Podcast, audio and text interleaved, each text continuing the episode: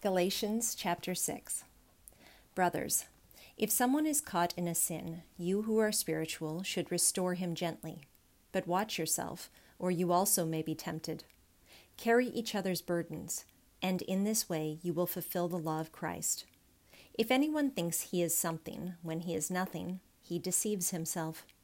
Each one should test his own actions. Then he can take pride in himself without comparing himself to somebody else for each one should carry his own load.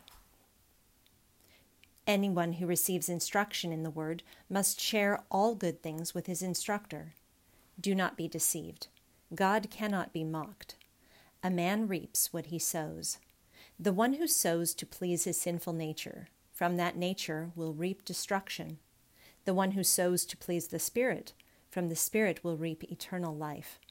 Let us not become weary in doing good for at the proper time we will reap a harvest if we do not give up. Therefore, as we have opportunity, let us do good to all people, especially to those who belong to the family of believers. See what large letters I use as I write to you with my own hand. Those who want to make a good impression outwardly are trying to compel you to be circumcised.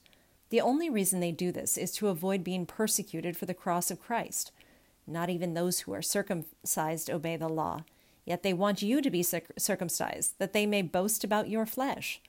May I never boast except in the cross of our Lord Jesus Christ, through which the world has been crucified to me, and I to the world. Neither circumcision nor uncircumcision means anything. What counts is a new creation.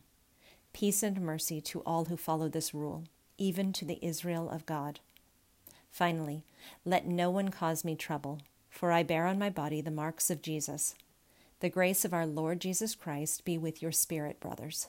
Amen.